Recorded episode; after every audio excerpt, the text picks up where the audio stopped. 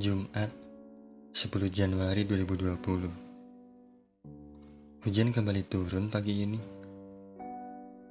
5 menit lalu Aku sudah hampir tertidur. Sampai akhirnya Aku kembali mengingatmu. Makhluk pertama yang bersandar di bahuku. Wanita pertama Selain ibuku yang menelanjangiku dengan tatap mata yang indah.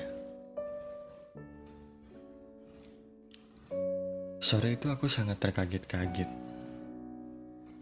saat kau menemukan fotomu dalam laci mejaku. Saat itu kita masih sangat muda. Kita belum mengenal apa itu media sosial dan internet.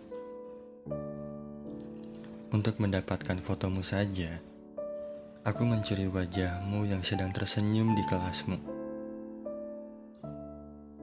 Dan jangan lupa, aku mengambil gambarmu dengan handphone Nokia 6600 milik temanku. Sepulang sekolah, aku bergegas pergi menuju studio Fujifilm sekedar untuk mencetak beberapa foto wajahmu. Hasilnya memang tidak terlalu bagus. Tapi saat itu aku sangat bahagia. aku menyimpannya sudah cukup lama. Sampai Tuhan menakdirkan kau berkunjung ke rumahku. Dan kau duduk di meja belajarku. Entah bagaimana, Tuhan menggiring hatimu untuk membuka laci itu.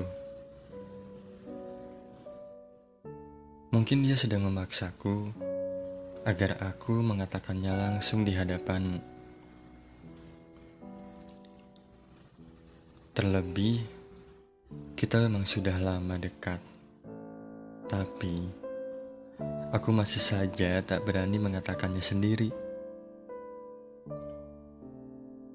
Terima kasih ya, sudah membuatku senang saat itu.